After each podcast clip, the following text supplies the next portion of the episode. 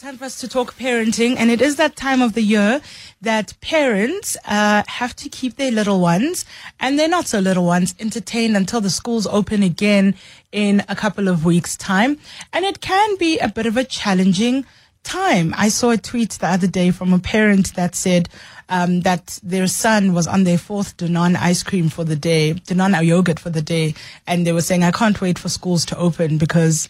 Well, sometimes uh, kids will eat a little bit more when they're at home, particularly when they're bored. And so this morning we're talking about how to make fun out of nothing, um, because otherwise the festive season is going to be a very long one for you. And I'd like to hear from you if you are a parent about how you are doing with the kids being at home. Are you finding that you're able to keep them entertained? Um, are you struggling to keep them entertained? Are they keeping themselves entertained perhaps by snacking a little bit more, eating a little bit more because they're just a little bit understimulated? Let us know how you and the kids are doing on 011-883-0702. Send us your WhatsApps on 0727021702. Joined as always by human potential and parenting expert Nikki Bush. Nikki, a very good morning to you. As always, it's good to have you on the show. Thank you, Googs. Lovely to be here. So the festive season can be, it's an exciting time, but for parents, it can be a little bit challenging because your kids who are usually either at preschool or school at extramural activities are suddenly at home all day for the however long the holidays are and parents then have the work uh, of making sure that their kids remain entertained um, and out of trouble Absolutely. So, yes, it's a time when we need to kind of create some family projects. And this morning I want to talk about making fun out of nothing in the kitchen. Mm-hmm. So, we're talking cooking and baking. You know, your kids are naturally curious. They should be asking how and I wonder and why. You know, how how does fudge get made? You know, if you're always always buying fudge in the shops, um, that's sugar cookery. And that's an experiment and it's science and it's really exciting. Maybe you've never tried making Play-Doh before. It's the school holidays. You've got to keep your kids busy. So maybe a first project for the school holidays is making Play-Doh. So I'm going to direct our listeners today to my toytalk.co.za website and go to Nikki's advice and you're going to find um, advice for what to do with your kids for cooking, for crafts, for science, etc. And everything we're talking about here, you're going to find on toytalk.co.za. So if your kids are not asking how and why, maybe they are spending too much time on a screen. And remember, your children are multisensory and mm-hmm. cooking is fantastic because it's about the sense of touch and the sense of taste and the sense of smell. And it's a beautiful way to come together with your children to make memories. And when I think of Christmas, the first thing I think of is my mum's fudge. Christmas is not Christmas without my mother's fudge. Mm-hmm. So she is always committed to making her fudge. And the best thing is to be in the kitchen, of course, when she's made the fudge. Because after she's cut it up and put it in a Tupperware, you get to scrape all the leftovers out of the pot and out of the tray. And that is such a childhood memory. Now I know not everybody's into high end cookery and you don't have to be. You can simply go onto Pinterest today and find hundreds and thousands of things to do with your kids. So I just punched in ideas for baking with kids. And literally, you know, you are just faced with this beautiful, beautiful visual, um, almost like a vision board. Take your pick, whatever you want to do. So, excuse me, let's, let's kick off with talking about um, making the best Play-Doh recipe because Play-Doh is something you can keep in your kitchen and whether you want your kids to be cooking with you or not, you can whip it out at any time and your kids can be at the kitchen counter playing with Play-Doh and you can be getting on with the chores, whatever you need to do. Now, the best Play-Doh is the stuff you cook. So you're going to need two cups of flour, some salt, some cream of tartar, some boiling water, and some oil. This recipe is has been handed down through my family. I have found it in recipe books as well. And I was in Botswana not long ago with a, a grade R teacher, and her husband makes the Play-Doh at the beginning of every term, and the kids in the classroom know it's Rob's Play-Doh, and they can't wait to play with Rob's Play-Doh. Mm-hmm. so you mix your dry ingredients together, you add your boiling water and your oil, you knead it for five minutes. It's going to be hot, so you need to be around. Um, and you add a few drops of food coloring. So if you make up this recipe, you could break the, the dough into three white balls, and then you can make three different colors. You can make a pink, you can make a blue, you can make a green. You store this in an airtight container in the fridge. And so it's quite lovely on a hot summer's day that your kids have this sensory experience with nice, cool Play-Doh. And it's going to last for weeks. And it's the magic of creating something out of flour and water and salt and oil and turning it into something else. Mm-hmm. That's part of the magic of baking. So I would suggest that as a boredom buster, you actually make Play-Doh first up as a holiday project this weekend. While we're on the topic of dough, a lovely thing to make over this festive time of the year are stained glass biscuits. So you make a a dough, a biscuit dough, and then you do cutouts. So, you know, you've got flowers and stars and hearts and whatever it is that you're making with your cookie cutters. Then you cut a hole in the middle and you crush up boiled sweets. And you sprinkle those into the hole. And then when you bake these in the oven, of course, the boiled sweets will melt. And it creates like this glassy, stained glass look. You could also make a hole before you bake in the top of the cookie so that you can actually thread some ribbon or string through it and then your kids can hang these actually on the Christmas tree as Christmas decorations we must never underestimate the satisfaction that children get out of making things themselves and then having them on show. Mm. and starting with, you know, the thing didn't exist, you then make it yourself, and that sense of, I guess, achievement, like you made yes. this. Um, and manifestation, you mm. know. And I think that, you know, that word manifestation is such an interesting one because – baking and cooking is quite a magical thing. It's science, but there's also magic. And children love anything that changes state. And it's summer. So why don't you make um, uh, things like uh, different flavored ice cubes? That's a simple one that's not going to cost much money at all. So you could make something sweet. You could make something sour. You could just take fruit juice and freeze fruit juice and, and put sticks into those ice cubes. Children love things like that. It really doesn't take a lot to stimulate children and hold their interest.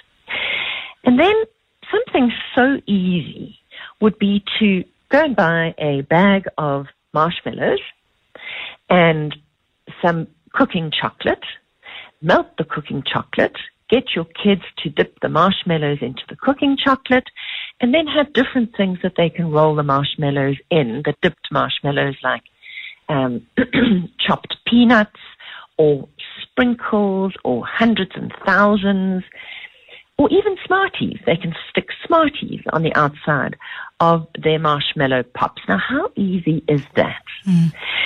No cooking required, just a microwave and a bit of chocolate.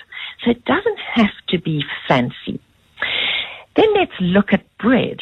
What can you do with bread? You were mentioning how children are always hungry. Yes. And they are. And you will find your children asking for more, more food than normal because when they're at school, they don't ask you because you packed the lunchbox.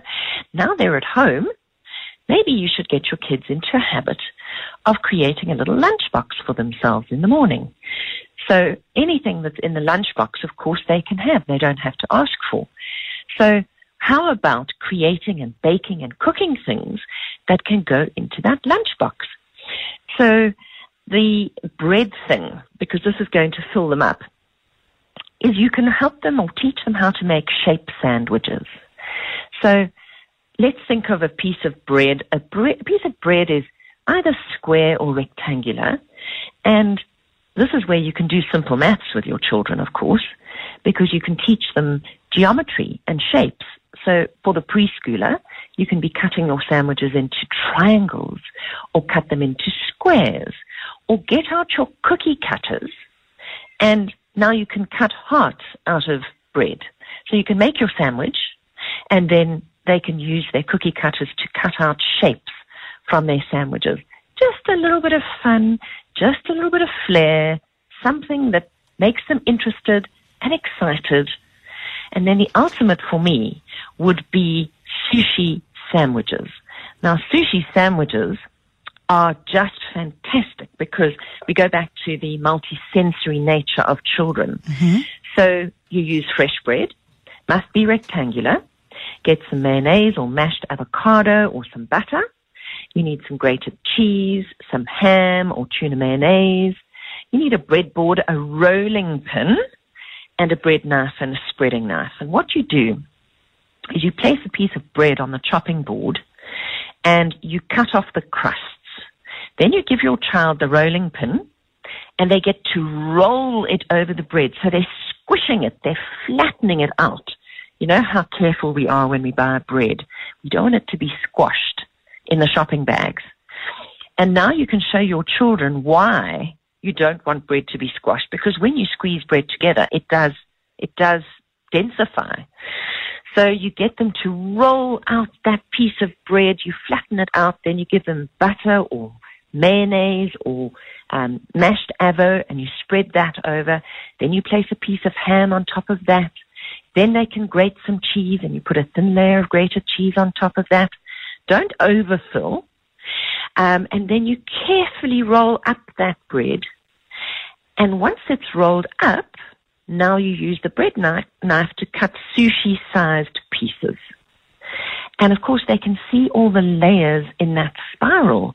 And that's part of what makes them so fascinated with making their own lunch sushi style. So sushi style sandwiches. Isn't that fun? Mm. And it sounds like for me, one of the great things about all of these activities is they almost also require kids to focus and wait. So if you're going to make any of these things, whether it is the Play-Doh, the stained glass biscuits, um, the sushi bread, it does require a bit of time. You have to wait.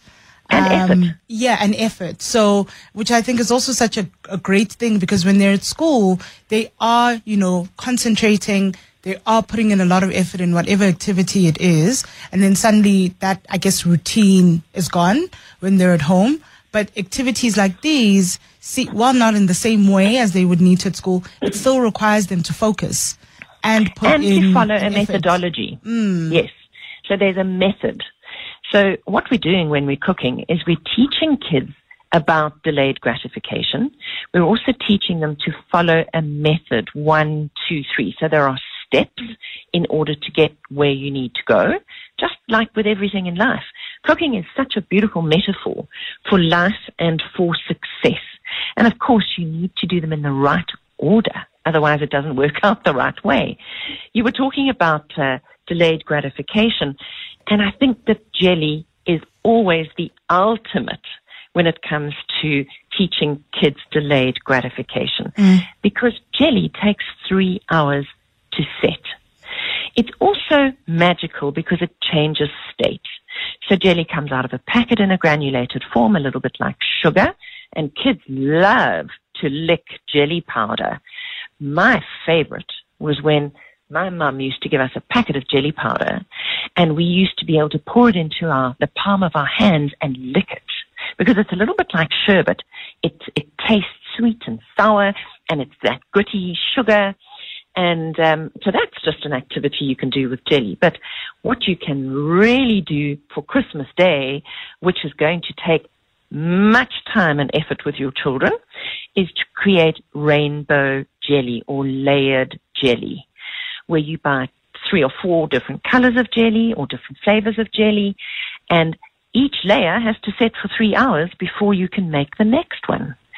So they learn how to make jelly, how to measure the hot water, the cold water, and the fact that you must stir the liquid until the sugar is completely dissolved. Otherwise, you get gritty jelly. Mm. So it's important that you stir it for long enough. And it doesn't take long, but they can see that it, it gradually dissolves. And then you pour it into a dish, stick it into the fridge. Three hours later, put a timer on.